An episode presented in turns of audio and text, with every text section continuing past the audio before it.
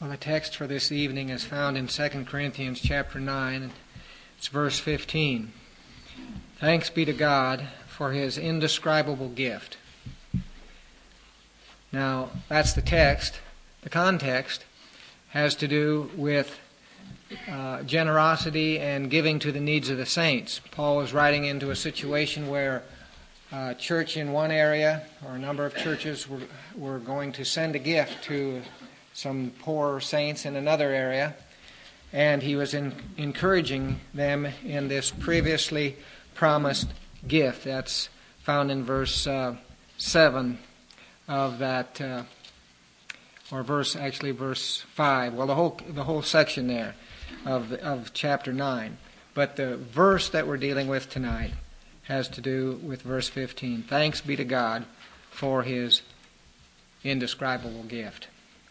So, what gift's he talking about? Well, you might think he's talking about grace because he mentions that in verse 14.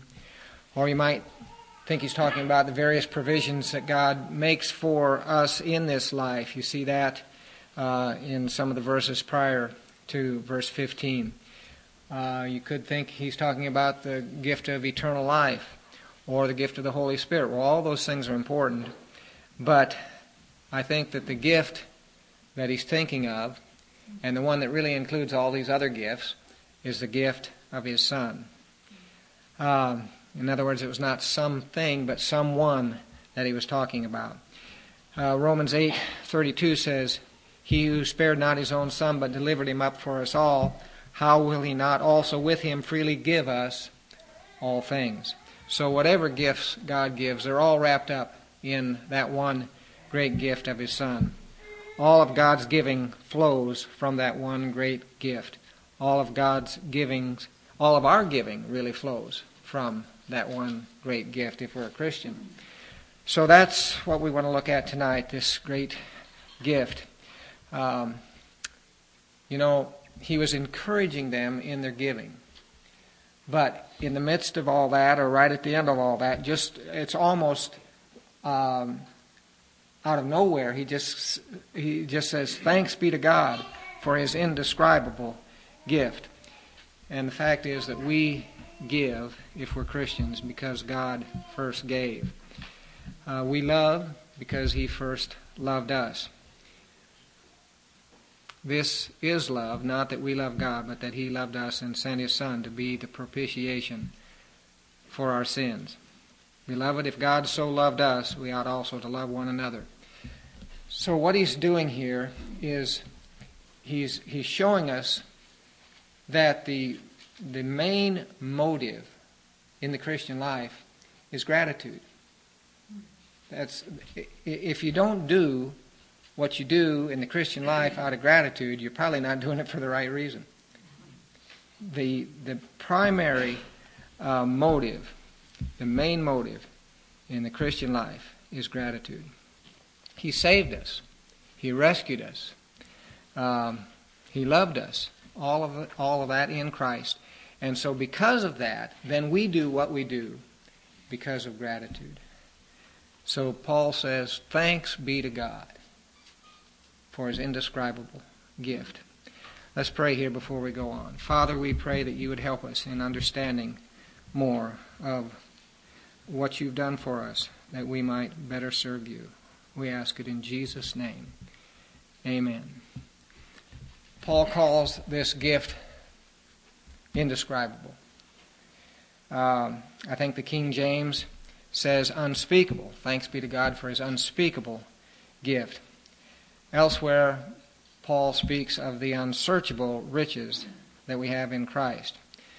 So, the point of all those ver- words there has to do with the fact that uh, what we're talking about is beyond compare, beyond description.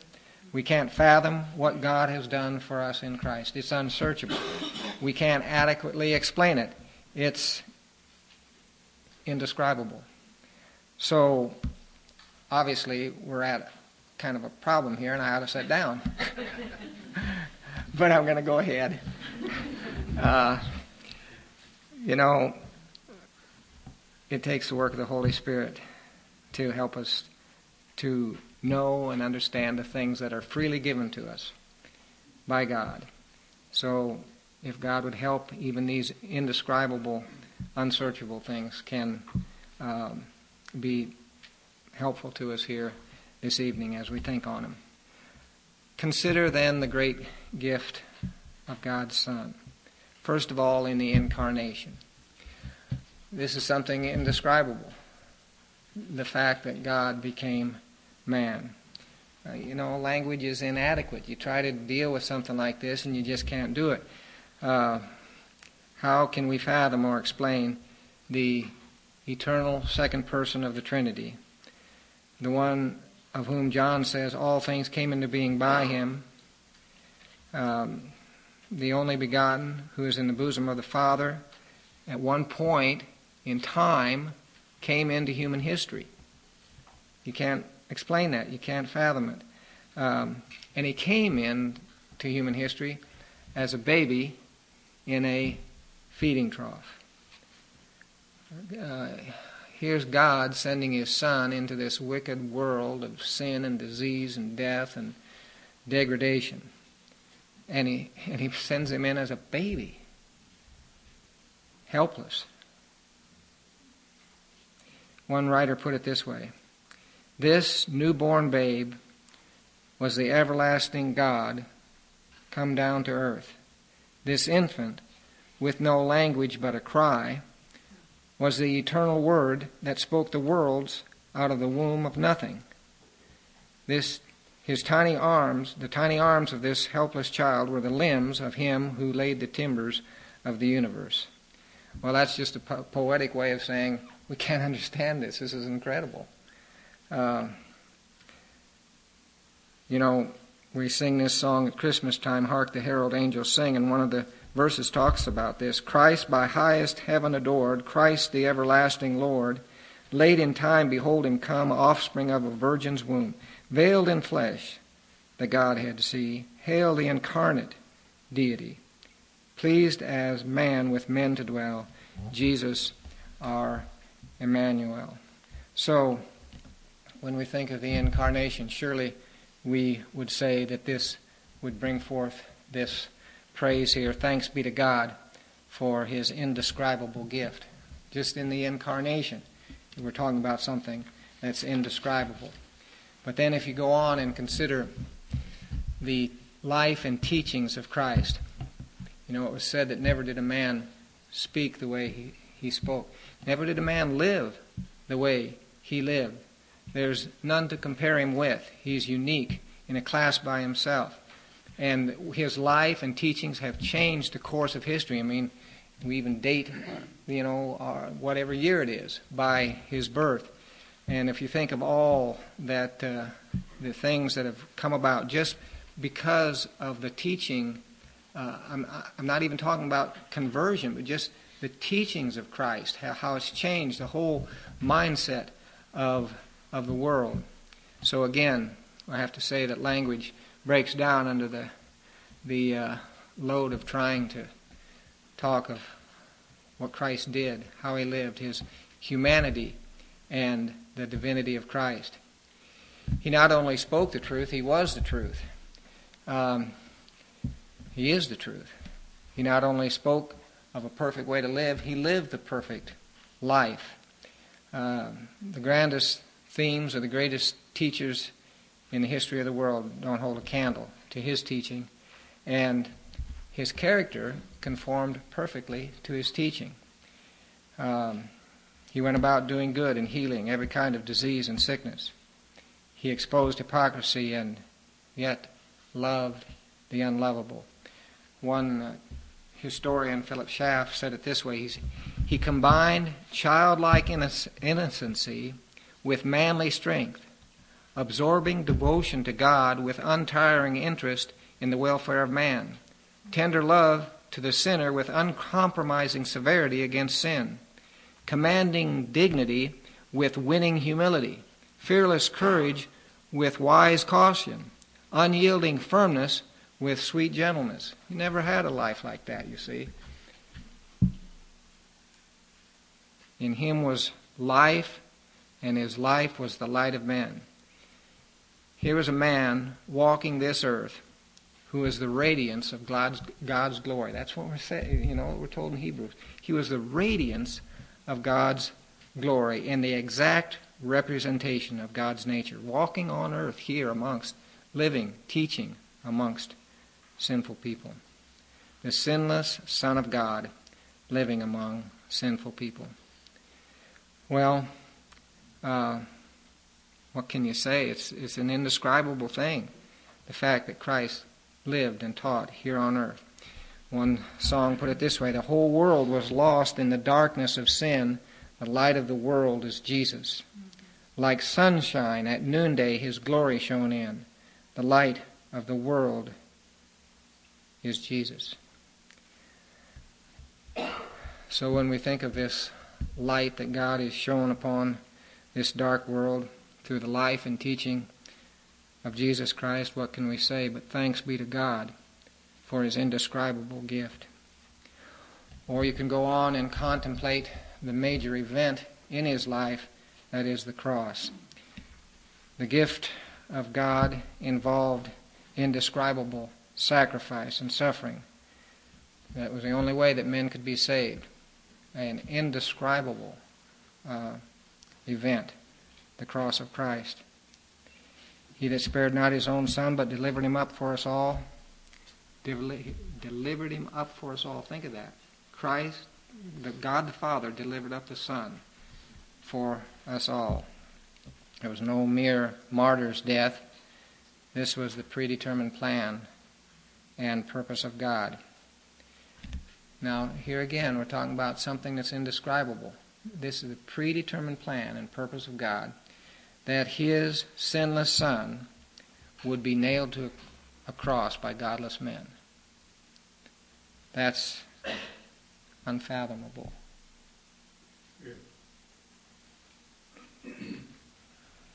We read we read over these things, and and you know we got we've got to let them uh, sink down and realize we we hardly know what we're saying.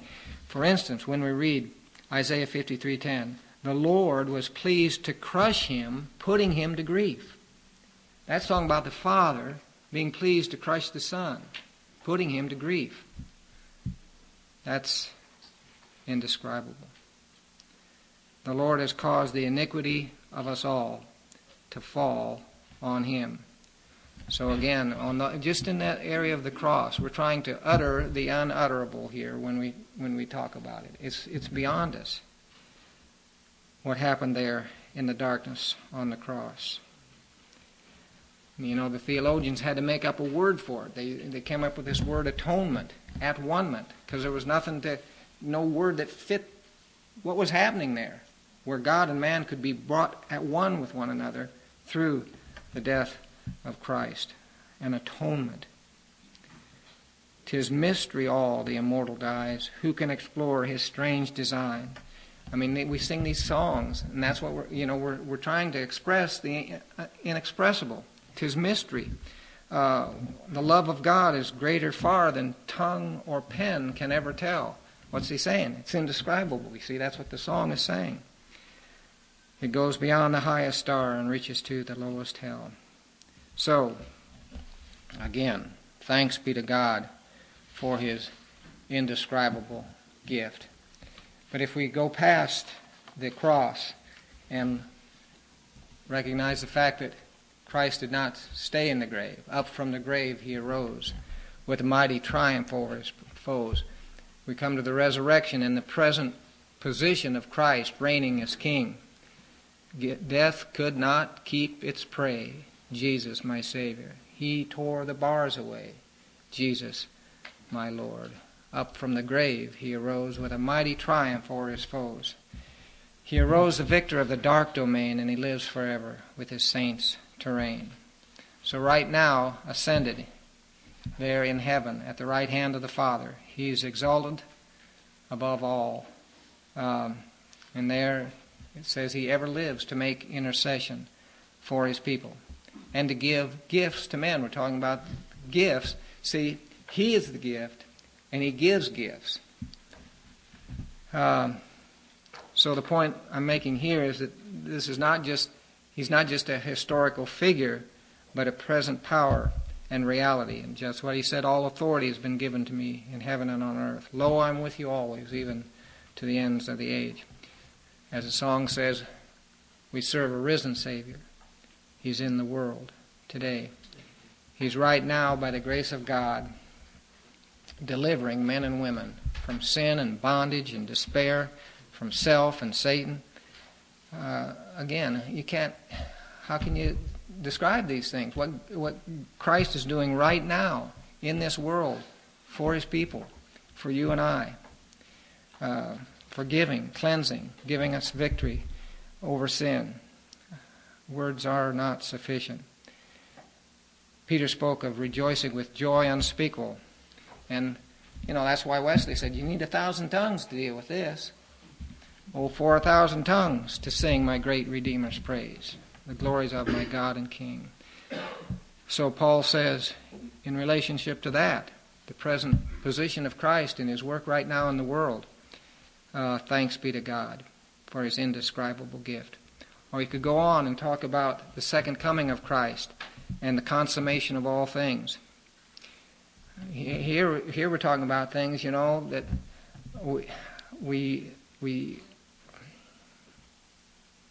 don't know really what we're saying when we're talking about the resurrection of the just and the unjust and the judgment seat of Christ and the new heavens and the new earth and the city uh, that has no need of sun or moon, uh, for the glory of God illumines and the, and the lamp is a lamb, and its lamp is the lamb. When we're talking about God wiping away every tear and uh, about us ru- reigning with Christ uh, forever and ever, what what can you say? You know, thanks be to God for His indescribable gift. Uh, we're we're talking about indescribable things here. Well, I wanted to um, use a few thoughts here from Geoffrey Thomas. This is kind of a paraphrase, but he said it this way He said, The gift is indescribable because of the one who gave it the living God, the one who uh, in the beginning created the heavens and the earth, the one who upholds all things and sustains everything. Um, our life and our breath is in his hand. Uh, this is the one who gave the gift, you see. The Holy One, the unchangeable One, the one, the Almighty One, the one who will judge all the earth. So the gift is indescribable because of the one who gave it. The gift is indescribable because of him who brought it, the Son, the eternal Son of God, the second person of the Trinity, the one who is absolutely equal with the Father and with the Spirit in his being and his perfections. And the, the gift is indescribable because of what it cost him for us to receive it. The gift is indescribable because of the cost. Although he existed in the form of God, he emptied himself, taking the form of a bondservant and being formed in the appearance of a man, he humbled himself by becoming obedient to the point of death, even death on the cross. And then the gift is indescribable because of what it will do. It gives a new heart. It makes a new creation.